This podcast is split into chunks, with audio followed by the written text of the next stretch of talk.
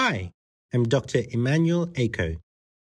The early signs of a heart attack can vary. The most common include squeezing across the chest, a feeling of unease, and a sense that something just isn't right.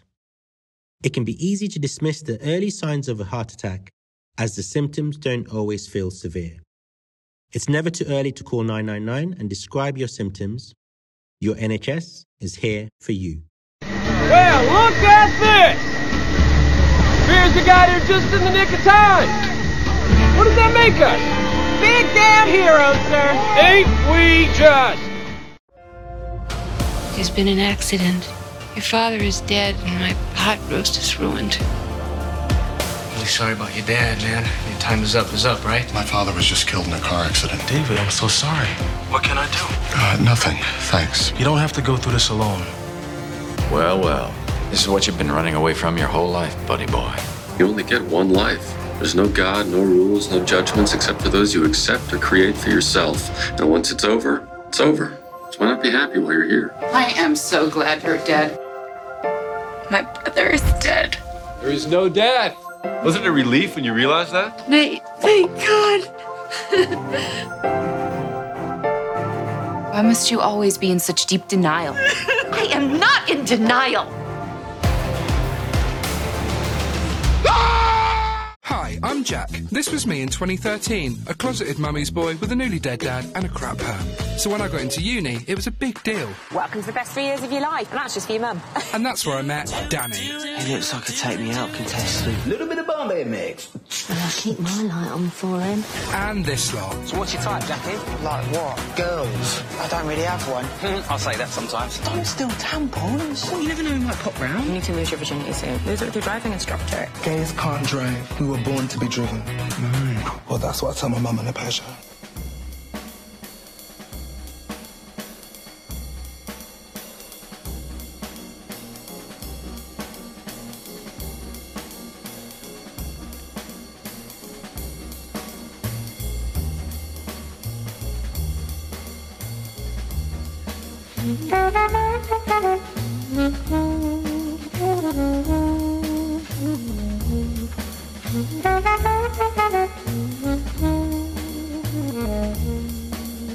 Hello and welcome to Shoot the Breeze on Resonance 104.4 FM, the film and TV radio show where a handful of film enthusiasts shoot the breeze about all things film and television. I'm Marcus E. Acko, and I have just finished the third season of The Umbrella Academy.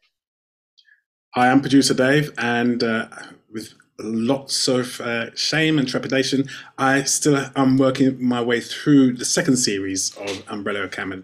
Ah, well, I was going to ask, have you seen? Because normally I, I mentioned some TV shows, and you're like, nope, never heard of it, never seen it, or whatever. But you, so you've at least you're working your way through the second season Yeah. brother. Oh yeah, I mean it's really great. It's really good. So for for people who don't know what we're talking about, Umbrella Academy uh, so far three seasons on Netflix.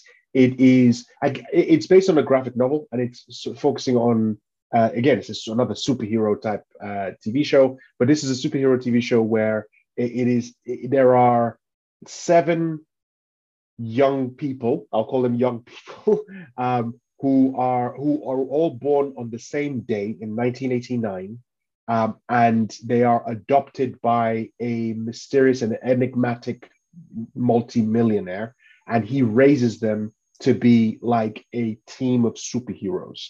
And it is from the very first episode of the first season, they, they're obviously they're all offbeat. They have their issues. Um, one of them dies, and this is all before the beginning of the, the, the show, so it doesn't matter. Um, one of them dies. The other one disappears. It disappeared when he was 13. And so we catch up to all of them when they're, we would say, early 30s. We will say like early 30s when the dad dies, the, the, the adoptive father dies. And so they all have to come back for the funeral, as in all the people who are alive have to come back to the funeral. And it's at the funeral that the 13 year old returns.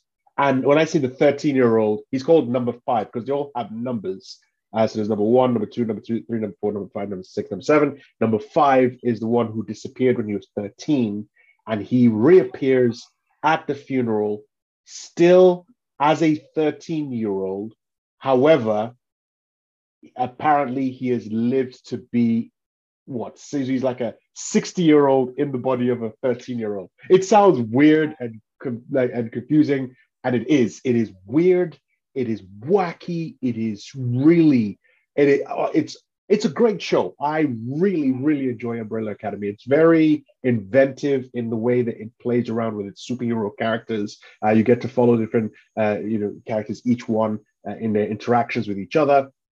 You have people like Elliot Page in it. You have Tom Hopper, um, and uh, Colm Feore plays the uh, the adult dad, uh, the adult dad, the the the, the father, uh, and a number of different people just pop up here and there. And it is it's a great show, in my opinion. It's a great show. And I've watched. I, I didn't. I binged the first season, binged the second season, the third season. I binged halfway, stopped for about six hours, and then jumped back in and finished off the second half and it is it's great. I really enjoy it. Um, Producer Dave, you halfway through season two. What is your impression of the show? Oh no, I really enjoy it. Um, it's one of those shows which doesn't really take itself too seriously, but some of the, they touch on some very very serious themes as well. Um, one of the characters uh, who keeps on coming back unbidden is uh, one of the, one of my favorites. Trying to say this without giving too much away, and another ca- character who is just all over the place, complete drunkard, is uh, another of my favorites. I mean, the two that disappear. Klaus. Yeah, you talk about Klaus, yes, I'm talking right? about Klaus. Yeah, Klaus. He played by Robert Sheehan. I first saw Robert Sheehan in Misfits. Any of you who followed Misfits, the, again, another superhero TV show. This time was a British superhero TV show about these young offenders who are doing community service. And there's a very weird thunderstorm, and they all get superpowers. And Robert Sheehan, I can't remember who he plays in it, but he's he was my favorite in that. Every time I see him pop up in different things, he always seems to be my favorite of the group. So I know exactly what you're talking about. So yeah, he plays Klaus. Yeah, Tom Hopper Sorry, is is is another one that I thought was uh, was interesting as well. I mean, he's when I look back at his uh, story, he starred he started in Merlin. He was one of the uh, the knights in Merlin. Merlin, okay. Ah, yes, you're right. But the first thing I saw him in was Black Sails, where the yeah um it's it, a pirate a pirate drama series. Um, I think it was Bruckheimer that produced it, and it's following. Ooh, who was it? Who who which which which famous pirate? Um, oh, what was it? What's the name? Uh, Captain Flint. That's it. It follows Captain Flint and Long John Silver. So you know Long John Silver from Treasure Island, etc. It's kind of like a. I don't want to say it's a prequel to Treasure Island because it doesn't really. Actually, no, it kind of does hint towards Treasure Island later on. But Long John Silver is the main protagonist. Well, actually, the main protagonist is Captain Flint, but you see him through the eyes of Long John Silver. But this is before he's lost his leg right? So Long John Silver, obviously popular for the fact that he has a peg leg, etc. You see him as a young grifter, etc. So Tom Hopper is in Black Sails. That's where I first saw him. Fantastic actor, British actor. He's fantastic. He plays Luther in this one, where he's like a giant. He's not. He's number one in the Umbrella Academy. He's a like a muscular, and he, he has like sort of. Uh, obviously, there've been experiments that have been done on him. His DNA is fused with uh, sort of chimp DNA, so he's got massive muscles and he's very, very super strong and whatnot. So yeah, sorry, I interrupted you. You were no, no, no. I, I, think you've said it said it all. To be quite honest, uh, about Tom Hopper. So yeah, I enjoy, I I really enjoy it, and I'm just like crawling through. Um, Umbrella Academy because I don't want to watch it too fast. I'm, I'm not into the binge cycle at the moment, so mm. Mm, I leave you I leave that to you. Yeah, no, for that, that's the thing. For me, whenever whenever I, the reason why I binge, and I know we've had this conversation numerous times, the reason I binge is because there are a lot of things, a lot of TV shows out there that I want to watch. And I know that if I do, because of the way, because of how com, com, convoluted my life is, mostly from my through my own fault. Um, you know, if I keep focusing, if I say I'm gonna just stick and watch one episode at a time and try to space it out, I will never come back to watching something, right? So it's always like that. Um, there are some that will drag me back. Better Call Saul is one of those ones that whenever it comes out episodically, I will make an effort to go back and watch the next episode and so on. Um, but when you drop something like Umbrella Academy, I'm binging. I'm binging the entire thing. So uh, the boys is another one that keeps dragging it out, and I'm like, okay, I understand why you're dragging it out. You're dragging it out because that means it gives you longevity. Because we'll be talking about the boys for years to come. Have you started watching the boys yet? Uh, no, no. Oh come on, man! Come on. The the the episode that happened last week. Um, I'm not going to spoil the episode for anybody who hasn't seen it. And obviously, if you if you hear what I'm, if you've listened to the show, you know you've heard me talk about the boys constantly. It it that this season they've been building up to a particular confrontation, right? And you know how in TV shows when they build up and build up and build up, and you know that you're waiting for that moment for something to happen, right? And then often when it happens, especially in superhero TV shows, it's you know it, it's disappointing, right? You're like it is disappointing. Not in this case. There's a build up, a build up, and when it happens, when that meeting happens, hmm. boy does it happen, and boy, oh my! And I'm I'm trying not to spoil it, but you need to go watch it to see what I'm talking about. It happened. It's it's like it met my expectations, and then exceeded my expectations just from that meetup alone. And I was like, you know what? The, the Boys is solidifying itself as top five favorite TV show of all time for me. For me, number one is is always going to be Firefly. Nothing is knocking it off its perch. Number two, I'm going to go with The Wire. And then things then tend to shift around. Sometimes it goes Breaking Bad. Sometimes it goes Walking Dead. Walking Dead is now dropped off the top five because they went on too long uh, and so on. But The Boys is secure between three and five as my top top five favorite TV show of all time. Well, so I'm, I haven't got a top five favorite, but um, one of the things I'm trying to do is um, not to get not get too heavily invested in superhero only shows. That's the reason Mm. why you heard me talk about Big Boys when you were talking about boys. The yes, boys. yes, yes, yes. which um, I finished watching and I've watched again as well because it's it for me was a very very well made and touching story, but just made me laugh as well. Uh, some That's what channel, that's on channel correct? yeah, that was on Channel Four. It's finished now, but uh, it's available on all four. Uh, episode four was the first episode I saw, and it had me in stitches. Hence the reason why I went and watched the entire thing. So yeah, I recommend that one anyway. I'm gonna, I'll, I'll give it a watch. I'll give it a watch. You're listening to Shoot the Breeze on Resonance 104.4 FM. I'm Marcus E. Acko. And I'm producer Dave. And on this week's show, we've got in our spotlight section comedian Archie Maddox, who's going to be talking to us about his stand-up career, uh, various shows he's been doing. He's going to give us some tips on how to succeed in stand-up. He's also going to be talking about his his uh, because he's a stage writer as well. He's a playwright. He wrote um, uh, a, a place for we, which is going to be coming out on digital theater pretty soon. As soon as we get that those details, we'll plaster it all over our social media, so you'll get to check it out. But before we do that, let's jump into film and TV news.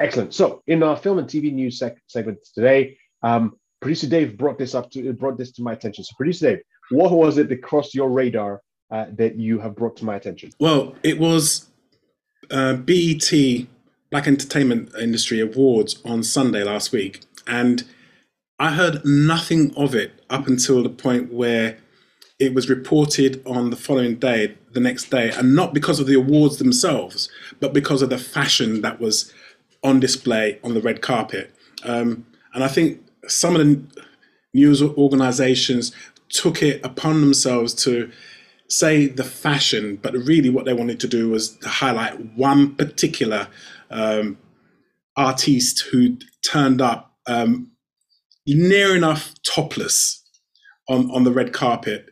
Um, I'm, I'm, I'm sorry, but I, I, I saw it and I was like, oh my gosh, are you kidding me?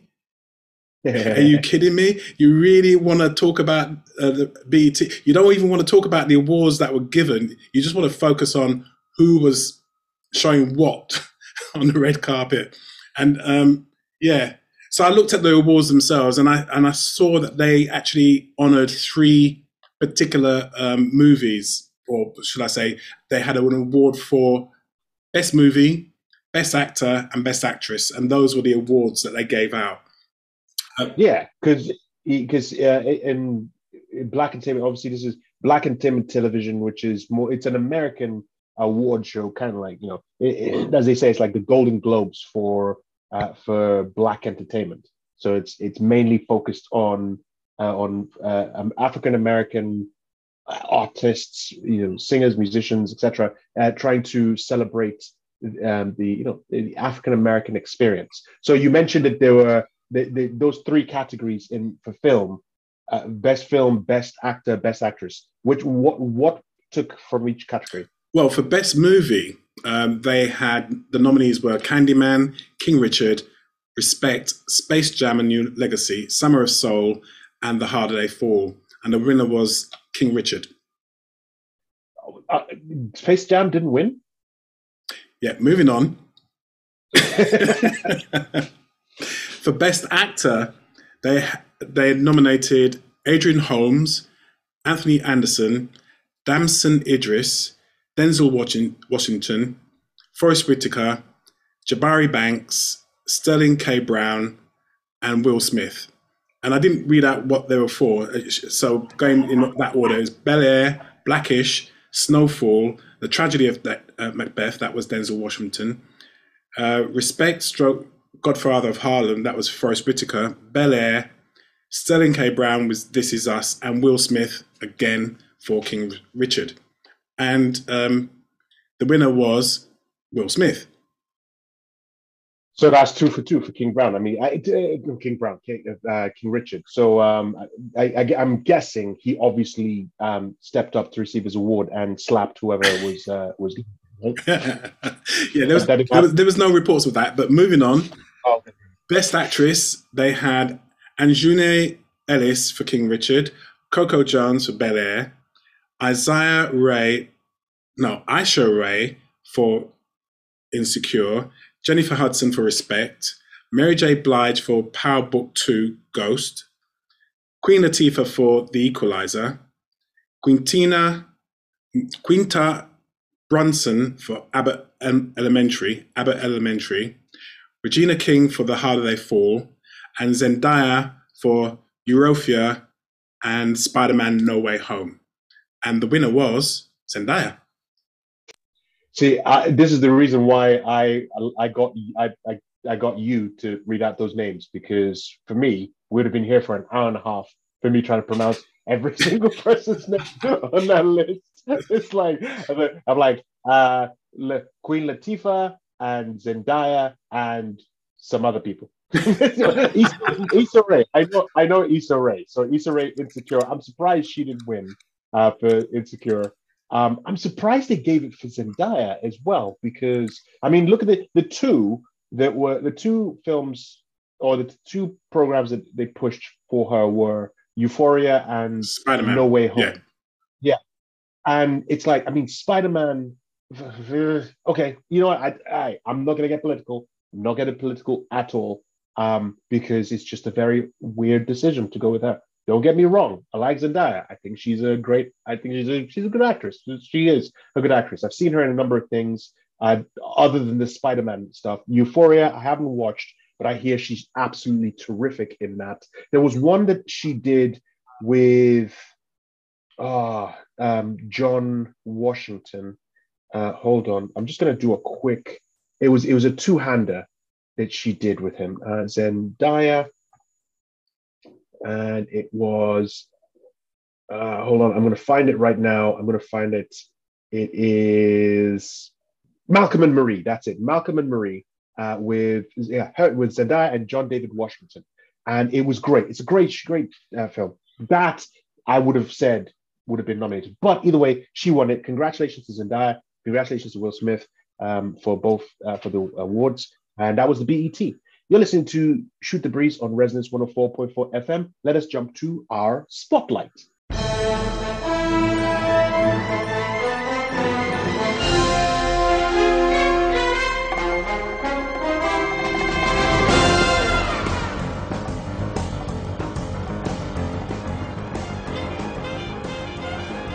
You're listening to Shoot The Breeze on Resonance 104.4 FM. I'm Marcus E. Acko. And I'm producer Dave. And we're joined today by a comedian, a playwright who's going to be talking to us about some of his work, some of his comedy, some of his theater stuff. Please tell us your name and start with how long you have been in stand up comedy for. Uh, my name is Archie Maddox. I've been doing stand up for about 10 years, I think. About that. The pandemic has kind of messed stuff up a little bit in terms of timings and that, but I think it's 10 years. I, with the pandemic, I just add an extra five years to everything. So it's literally a case of, uh, you know, it's if it was prior pandemic, pandemic, then you're adding five years to that. So if you've been doing it for 10 years plus pandemic, that's 15 years to me. I take it away. I'll be instead. I take five years away because of the pandemic. I couldn't go out and do it, so I've been doing it for five years then. Fair enough. So you go reverse. You just reduced it by five years. Yeah, yeah. Why did you go into stand-up comedy? Uh, I went well originally because I was I was a writer before I was doing stand up, and originally I wanted to be an actor, but I at the time there wasn't really like colorblind casting as they call it now. It was very much more like I I always thought, you know what, I'm I ain't black enough to play Othello, and I ain't white enough to play Iago. So I was like, well, what what am I gonna do here? Oh, I'll just write my own stuff. So I started writing my own stuff, but that never quite fulfilled the thing that I wanted. There was some kind of performance need that I wanted, uh, and I was doing a a play, a completely improvised play. So like, there's no story or nothing. You just get up and do it, and then try and form some kind of dramatic structure as you go on. And a, a comedy promoter come up to me after it and said, uh, the exact words was something like, your mind is weird. You sh-, and I like I took it as an insight. I went, you in it, and I like, I didn't know what he was talking about. Uh, and he said, no, no, no. As in the way that you look things is a little bit like off off center. So it's quite it's good for comedy. You should try doing comedy. I didn't know you could do it. I thought I didn't. I, I don't know what I thought. I don't know what I thought stand up was like. But yeah, that's that's how I got into it. That I mean, I I would definitely say. I, to be honest, I straight away would have taken that as a compliment. Just your mind is weird. I'm like, yeah, that's that's basically what would be said in my uh, on my obituary. Is like, here lies Marcus E. Acko. His mind was weird. Actually, it'd probably be a whole bunch of other stuff, including perversions, but that's different. That's just mine. Uh, yeah, producer Dave is agreeing. You're nodding and agreeing. That's that's excellent. Uh, so, as you you got into comedy, uh, and you, if you go on looking at your uh, your uh, your history of work, there's been a, a lot of praises that have been sung about your comedy career.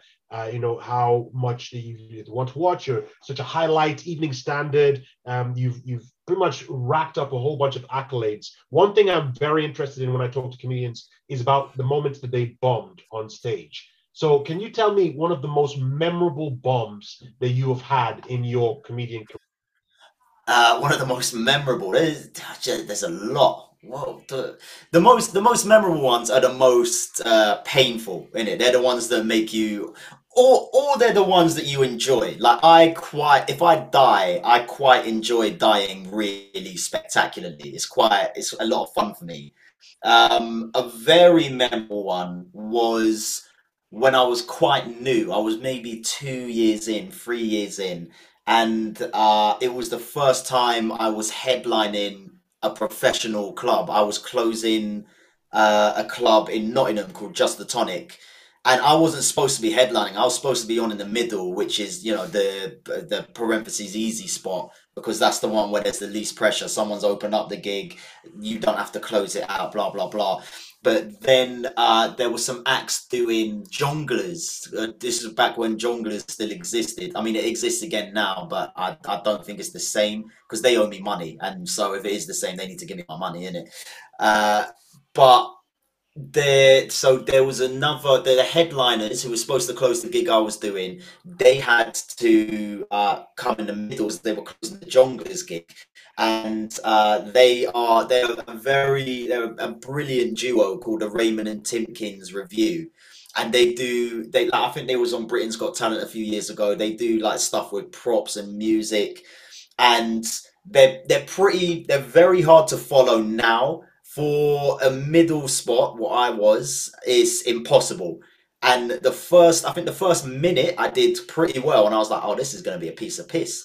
This there's going to be no problem. Twenty minutes of this, and then for the next nineteen minutes, it was just silence. Like there, in in fact, there weren't even silence. There was like you could hear people yawning, but angrily yawning. You know what I mean? There was like, oh, and I, I didn't know what to do. I didn't know how to handle it. I didn't know how to speak to the audience. And that one was like, now if that was happening, I would know how to like roll with that. But back then, it was just yeah, and it was it was one of the few moments I come off stage. I was like, I don't think I should ever do this again.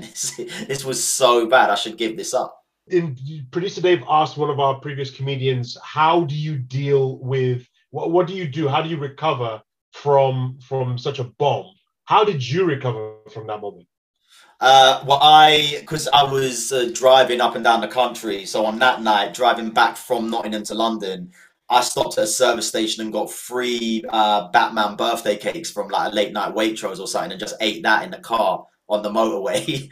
that was my way of recovering. Hence why I put on so much weight doing comedy because I died a lot early on. So I, I, ate loads coming back in the car. It's really bad if you. I'm, I think diabetes is very close for me. I've got to be honest. That's a great tip for how to deal with bums. Just eat cake, and specifically Batman cake. Or if you're a Marvel fan, Spider-Man cake. So you just keep you, you find a cake and eat. That's it. Nah, red don't taste as nice as grey. Grey tastes oh, sweeter. Well, it, it, suits the mood, right? After a bomb. you're listening to Shoot the Breeze on Resonance FM. I'm Marcus E. Acko. And I'm producer Dave. And we have with us comedian and playwright Archie Maddox. Uh, Archie, one of the uh, plays that you wrote, um, which uh, is pretty much one of the, way, the reasons I was able to find out about you and get you onto the show was A Place for We, which uh, was done last year. Uh, as a playwright, as you said, you started writing because you're an actor um, and you moved into that that, uh, that realm. And it's again, it's a play that got a lot of um, great uh, acclaim from critics, etc. Star it stars a number of people. Blake Harrison from the is, is in it. Tell us about A Place for We. How did it come about? Um, and what was your sort of way into writing that that play? Uh, for that play, I when I first come up with the idea, I was working in a funeral home in uh, in Tufnell Park. So I was basically being like a little mini undertaker, you know, going and doing burials, doing cremations, picking up, which is if someone's like died in the care home, or get them, take them to the morgue, whatever. I was doing all of that, and I was very interested by the different rites that people went through in regards to death you know different cultures observe different uh, death rites. And i just found it really interesting. And around the same time that i was working there one of my aunties died. And in the caribbean uh, we have a, a thing called a nine night or nine nights which is where basically it's a wake over nine nights for the person that's died, and then you send them into the the spirit of them into the next world, and you celebrate their life and blah blah blah. And you know, whole family comes together. You have a little party kind of thing. You share food, share stories. Sometimes at a nine nights, someone might catch the spirit, which is just an old person pretending they've been possessed by the dead person, which is just bollocks. But you know, it happens, and it's very fun sometimes and other times you're like what are you doing? And they just they say it so like in my experience my family would do it to try and get stuff. So they, they say something like well sheila tell me she want she want to give me that good teapot she had. And i'm like no she didn't. She didn't say that. Why are you lying?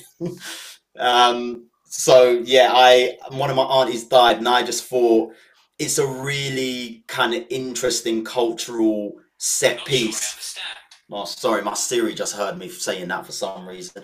Uh, it's a really interesting cultural set piece from the Caribbean that I think is going to slowly start to die off with there being less uh, Caribbean immigration over here, and the new generation just don't really observe it in the same way that the olders did. And so I kind of wanted to preserve that. And then it, it was also around the same time that I was noticing Brixton getting properly, properly gentrified. That's where you know they brought in a Starbucks, and Starbucks is the death nail for for a non-white community because they they used to have a thing. I can't remember where I found this out, but they used to have a thing called a non-urban agreement or something like that. I might have the words wrong, but it was basically that if a population is more than 50% ethnic, so non-white, they wouldn't bring a Starbucks there. If it was more than 50% white, then a Starbucks could be there because it was no longer classed as urban. And so it was when that Starbucks first come to Brixton, I saw it, I was like, oh, rah, Brixton, this it's gonna change. And so I kind of started looking at what gentrification was and what it meant to different people.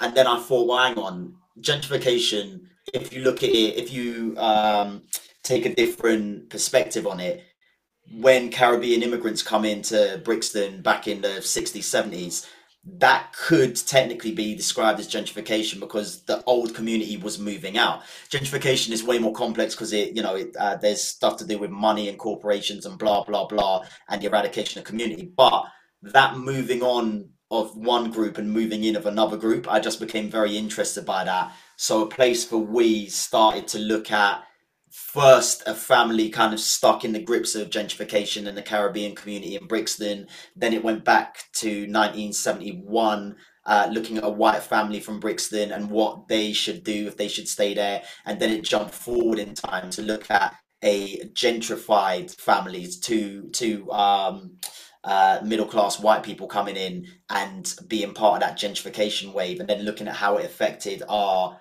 original family from the start. So it's just all all of that was going on when I first started writing it. And the initial theatrical run was October, uh, November 2000 or 2021. Is it still? uh, Are you still running the show? Is the show coming back for another run? Uh, if people want to find out more about it, what can they do? Uh, so we we've just finished a run on digital theatre, which is uh, basically the online, and you can stream it. Uh, and it's just finished the run last night, I believe, which was uh, Sunday, the twenty sixth of June. Uh, that will be coming back to digital theatre for Black History Month. So October of this year, uh, a place for we will be available to stream anytime you want, basically. And I think you do something like you pay I, I don't know like a tenner to sign up or something like that and you've got loads of uh immortalized theater things. But no, yeah we're talking about trying to trying to tour it or trying to take it other places. Covid has a lot of that to be honest. It the conversation was a lot more fruitful before covid happened and then theater has really properly been decimated because they they need a guaranteed audience which is why you know they'll do things like uh they'll do a, a big hit or a Shakespeare or something like that, something they know people will come to. Whereas this, uh, a piece of new writing, even though it's been like award winning and nominated for an Olivier and that, there's no guaranteed audience coming to that. It's always a risk, so it's tricky. But we're gonna we're gonna see what we can do. Producer Dave, you've got a question. Yeah, it's going to circle back to your comedy stuff. So, um, how do you deal with hecklers? Um, hecklers it's quite funny. I- I- people outside of comedy think that heckles happen all the time. They don't happen that often really. And most of the time when a heckle does come i i basically ask questions really because most of the time it's people that think they're being helpful and they want to get involved because they think they're helping the show. And most of the time there's no point in you know destroying that person as it says online because they literally just want to be there to help. So they just ask some questions do a little bit of crowd work on them and move forward. If it is someone that's being a total prick then i will just like eh, destroy them because it's a detriment to the show if there's someone in the room. Like i had one on uh last week and it was it was like it was one of them proper posh guys who'd come out with the girl that I thought was his girlfriend, but it turned out to be his sister. So he'd come out and he was just intent on making a show about him. So I just asked him a qu- bunch of questions, and then I asked because he kept interrupting, and so then I said, "You realise that when you interrupt, no one here likes you, innit? Like even the girl you're with." She's like, who who are you to this guy? And then she's like, I'm a sister. I'm like, look, you're so unpopular in your life. You've had to come out of your sister on a Thursday night. You can't even get a girl you don't know to come out with you. The fact that you're in this room with your sister who is now avoiding you tells you everything you need to know. Bro, just shut up. I'm paid to do this. You're not even popular in your own family. So just just, stop. And like everyone else is laughing. And he was laughing at the start and then he got upset. And I'm like, look, you're upset now, but you've made this happen. I didn't want to do this. I asked you five times to stop. So this is what's had to happen. You're not going to beat me. I'm better than you at this. I'm smarter than you. I'm funnier than you. I'm more charismatic. Your sister likes me more. Just stay out of it. And you know that that that will be when I go like probably too far. Uh, oh, except I don't think that was too far. There's been times when I properly just like stopped a whole show and then had to do a counseling session kind of thing with someone who's clearly just not well. But this guy was just annoying. So most of the t- most of the time I just ask questions. Long story short to your answer, I'll ask a question and they'll usually because they're not expecting a question most of the time. They expect you to just go, "Oh yeah, that was funny, okay." Uh, but as soon as you just go, "What made you think that was funny?" Answer me that, and they're like, "Oh, I just thought I was helping." Yeah, yeah, you're not. So, so your tactic is to lull them into a false sense of security with questions, and then destroy them, just basically by insulting them. If if needs be i mean i'd much rather not destroy a person uh, if i can avoid it because it you know it brings about an atmosphere if i'm hosting a show anyway. And you know i never i never want a comedy night to feel like someone's being bullied because i think there's that perception that if you go to stand up oh the front row is going to get bullied blah blah blah all of that. I don't want people to feel like that so i'll try and take the piss out of them in a way that they can enjoy. But if they're proper if they're just not getting it and what not shutting up, then I kind of have to go like, look, this this is how little you mean to me in my life, so just stop. And yeah, I I I would rather it don't go that way, but sometimes that's what it needs to be for the show. You're listening to Shoot the Breeze on Resonance 104.4 FM. I'm Marcus E. Acko. And I'm producer Dave. And we're here with comedian Archie Maddox, who's been t- telling us how he handles hecklers, as well as his uh, theatre show, which is going to go onto digital, uh, A Place for We. Uh, As soon as we get the opportunity, uh, please, Archie, give us the links that we can post with the show notes so that people can go and see it when it comes out. Now, I want to stick with the comedy side of things, uh, because one of the things, because part of your uh, your history is that you've you've taken a show to Edinburgh, um, and again, critically acclaimed show in Edinburgh. Uh, I want to talk about that aspect because there are people who are interested in either going to Edinburgh to go and watch a show or take a show to Edinburgh. Can you walk us through, first of all, what was the for your first experience at the Edinburgh um, Fringe Festival? What was that experience like, and what was it like you setting up your own show to perform there? Uh, my first experience of Edinburgh, it, it's like uh, it's like everything is dialed up the first time you go because everything is so fast paced. There's things going on everywhere. It's such a mad alien world that you like. I, I just lost my mind basically. You know, it's like it's like what I imagine it is the first time someone goes to a circus or something like that. It was that same equivalent because there was just so much going on and I loved it. And I love the spirit of Edinburgh still. I think the spirit of it and the the creativity that goes on is great. There's a lot of stuff around it that I don't like, uh, like you know the corporatization and the the kind of the money grabbing that goes on and the the over the need to over hustle and uh, look through other people when you're talking at one of the industry bars and blah all of that stuff. I'm not a fan of. Uh, but the actual festival itself, I think, is at, at its core is a great and magical thing. And the less money that can be involved in Edinburgh, the better the festival will be because it is it is a meritocracy when you know people they don't have PR and they don't have this, but they have a great show and that kind of rises to the top. It's harder to be a meritocracy when people can throw 20 grand at PR companies and marketing and blah blah blah to get the word out there that their show there get audience in and afford to lose so much money on the show when other people can't afford that. Uh, so yeah, all the, all the money stuff around it is quite annoying. The taking a show up is a uh, it's a slog. I'll tell you that much. It's it's hard, man. Because you've got uh in my case, I can't I can't speak to anyone else on how they do it, but in my case, I will do Edinburgh one of two ways. Either I'll go up with a show that is funny, or I'll go up with a show that has meaning.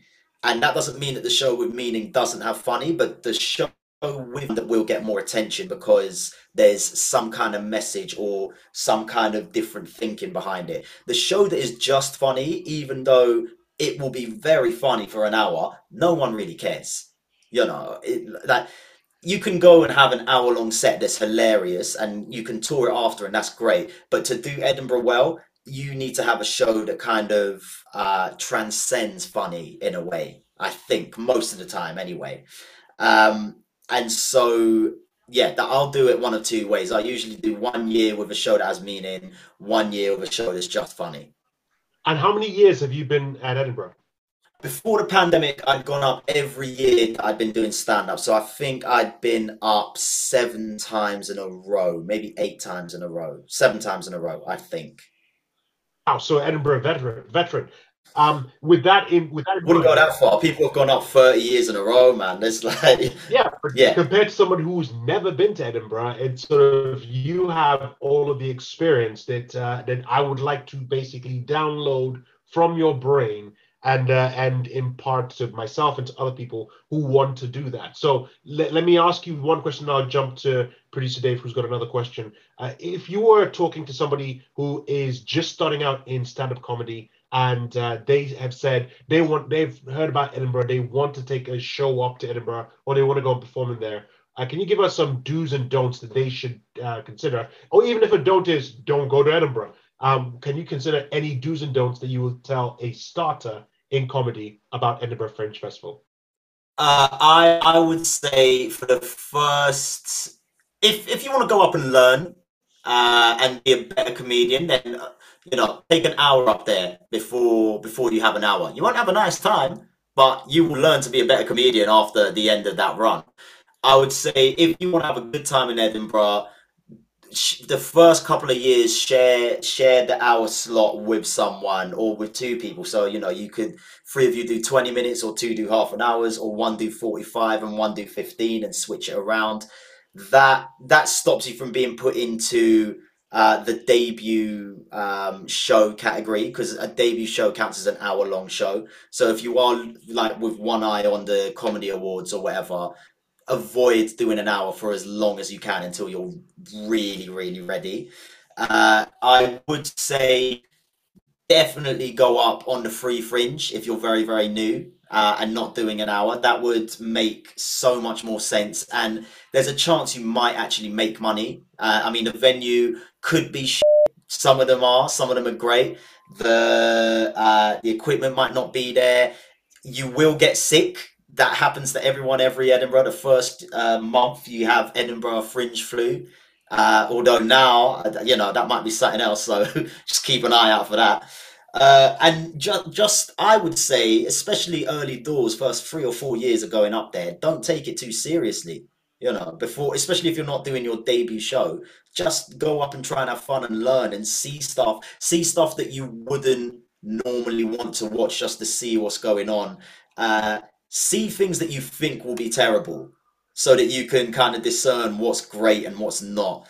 And yeah take a chance on people out there because that's what you're asking people to do with you. So definitely take a chance on some things you wouldn't have thought of and if you are doing a debut show and have one eye on the awards and stuff like that and getting the maximum amount of industry recognition i as sad as it is to say because i just i just talked about it a second ago, but I think you do need to spend the money. That's the problem with Edinburgh. Is I think for your debut, definitely get PR, definitely get to one of the big five venues, uh, get a producer, get a director, splash out as much money as you can, and then that will that will improve your experience in and around Edinburgh. Really, I would hate that. I I do hate that that is the way it is, but that is the way it is. You know, that's what Edinburgh is. So if you're not taking up a debut, do it like it's the 80s and 90s and be all anarchic and sleep in a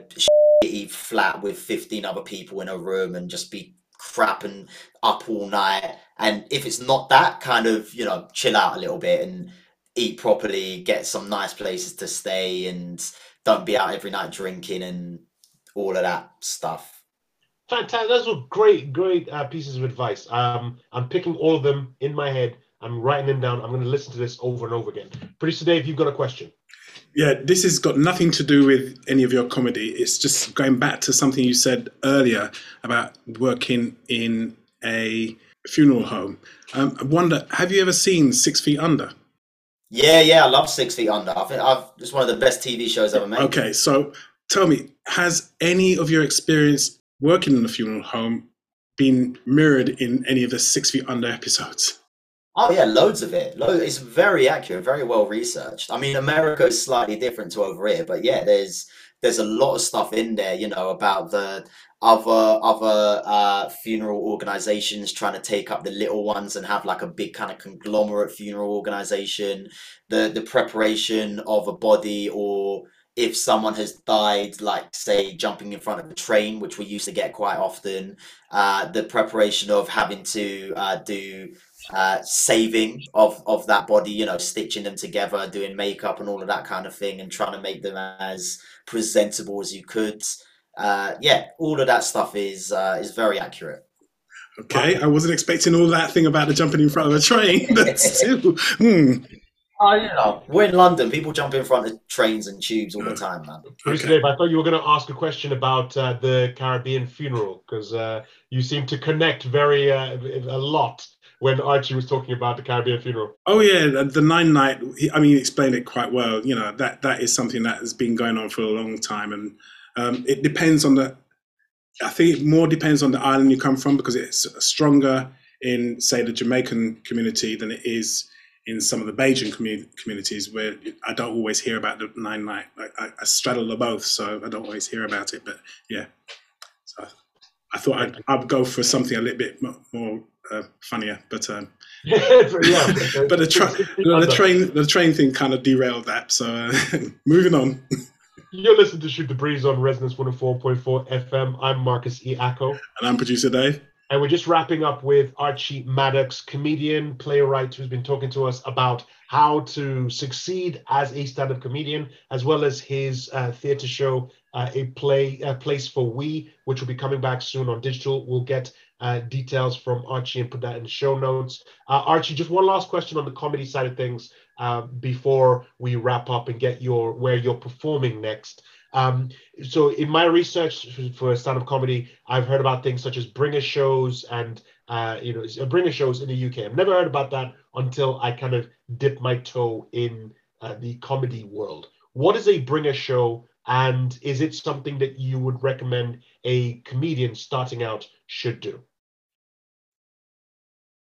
So bringer show is uh, it's where you've got to bring a person to be able to perform. Basically, it's open mic, so it's not the professional stand-up circuit. It's the open mic circuit. It's for people very new, uh, just working stuff out.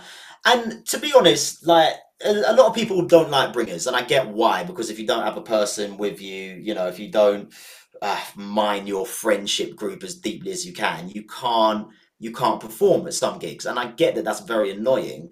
However, the the saving grace of a bringer show or a lot of bringer shows is that there is an audience there. And in order to get better, you need an audience. There's no, from my point of view, there's only so much you can learn through gigging to other comedians, other uh, open micers, because they laugh at very certain things, and audiences laugh at another. Because an audience and a performer are different. So there's no, for me, there's no point trying to impress other performers unless you know you're you're dying on your ass and you just want to make your friends laugh in the in the green room, which I will try and do.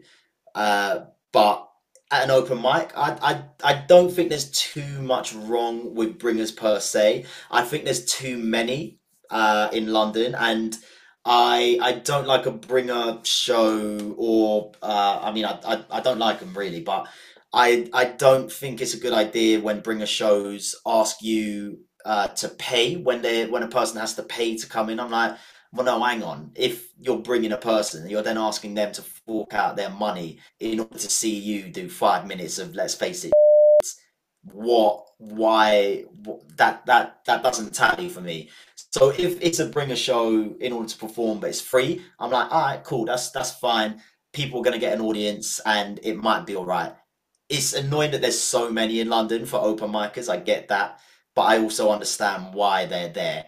Um, what was the other part of the question you asked me, which I Uh, totally and, uh, which, was it a good idea? But which you you, you answered quite Ah, yeah you answered it uh, very well. I mean you've you said that there are plenty in in in London, maybe too many. But obviously, if loads of people are trying to get into stand up comedy, uh, they have there's a sacrifice they need to make, right? Which is dragging some of their poor friends like producer Dave, dragging him to come and see me do stand up. Uh, some at some point and try and do a, a failed five minutes and see what happens. But uh, you know they they've got to make their money somehow. Uh, Archie, are you going on stage anytime soon where people can watch you? Uh, yeah, over the next couple of weeks, I'm at places like Angel Comedy, uh, Top Secret, Comedy Store. I mean, I'm there in August, I think. Uh, and then around the country, I'm like in uh, in Leicester and Nottingham and Bristol, those kind of places. Uh, just, just, I mean, yeah, just look. I've, I, I don't put my stuff out because I just can't be asked. So yeah, just look. It's, it's there. Wow, it's, just, it's like and like just if you want to see me, just go Google. It'll be fine. You'll find me. Uh, speaking of looking up, what what are your social media tags that people can use to follow you to be able to see where you're performing, even though you're not posting it at any point?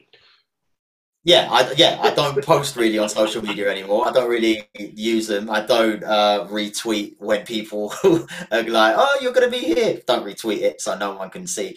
But uh, I'm at Archie Maddox on Twitter and Instagram, maybe Facebook. I'm not totally sure. I think I used to have a Facebook on there, but maybe. But I don't I don't do anything. So if you want to follow me for no reason, then fine. Actually, that then brings me to one final question. This is the last question I promise, and I'll let you go. What does success in stand-up comedy look like to you? For me, success is uh, just being being good. Success is being yeah uh, um, undeniably a good comedian. That's like it's not it's not TV appearances. It's not lots of followers. It's not uh, any of that stuff. But it is being able to turn. To me, it's being able to turn a room that doesn't like me into a room of fans who go, "Oh, that guy's funny." Do you know what I mean? Like I, I would like to be able to go into a room that is full of people that I don't like personally.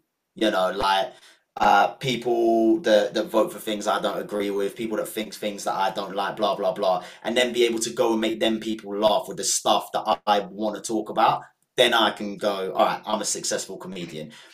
TV appearances are nice and uh, touring is great and blah, blah, blah. But for, yeah, for me, as much as those things are very cool and uh, fun, I I would just like to be good and getting better as a comedian, which I think I am. And yeah, just yeah, just being able to do nice gigs that I enjoy, which I I have the luck of being able to do at the moment. I don't have to do any ones anymore. Archie, thank you very much for taking the time to chat with myself and producer Dave about your career. Um, we will definitely look out for you and i will definitely do my best to attend some of your shows so i can learn from someone as uh, as blasé about promoting their their their performances as you are. So but uh, thank you very much for taking the time to sit down with us and chat today. All right thank you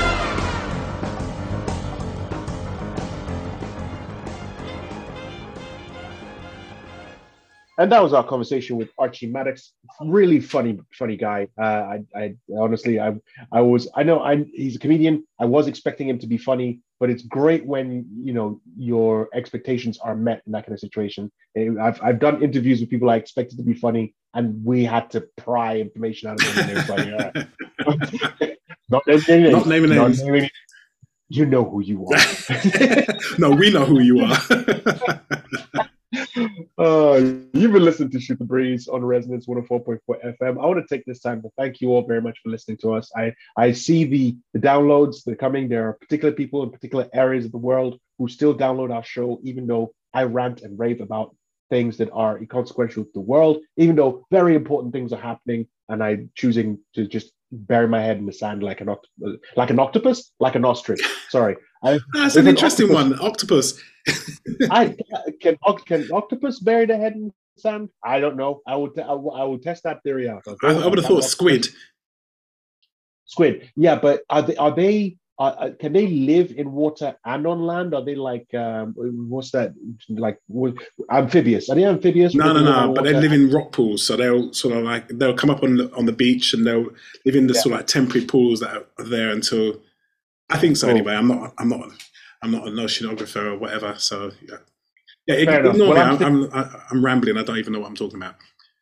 Well, I'm sticking my head in the sand like an octopus, so it's it's all good. Uh, but you all listen to us ramble about this kind of stuff, and you still listen to us. We want to thank you very much. We also want to thank Resonance FM, as we always do every week, for not listening to us. Otherwise, if they listen to one episode, they will cancel us immediately. So keep on not listening and keep on doing the good work. Uh, you've been listening to Shoot the Breeze on Resonance 104.4 FM. I have been Marcus Acco. I'm still producer Dave. And thank you very much for listening. And speak to you all next time. Goodbye. Go and watch The Boys. Go and watch The No, Boys. no, no. Watch Big Boys. Watch The Boys, then watch Big Boys, then go back and watch The Boys again, and then watch Big Boys. And then be good. Bye.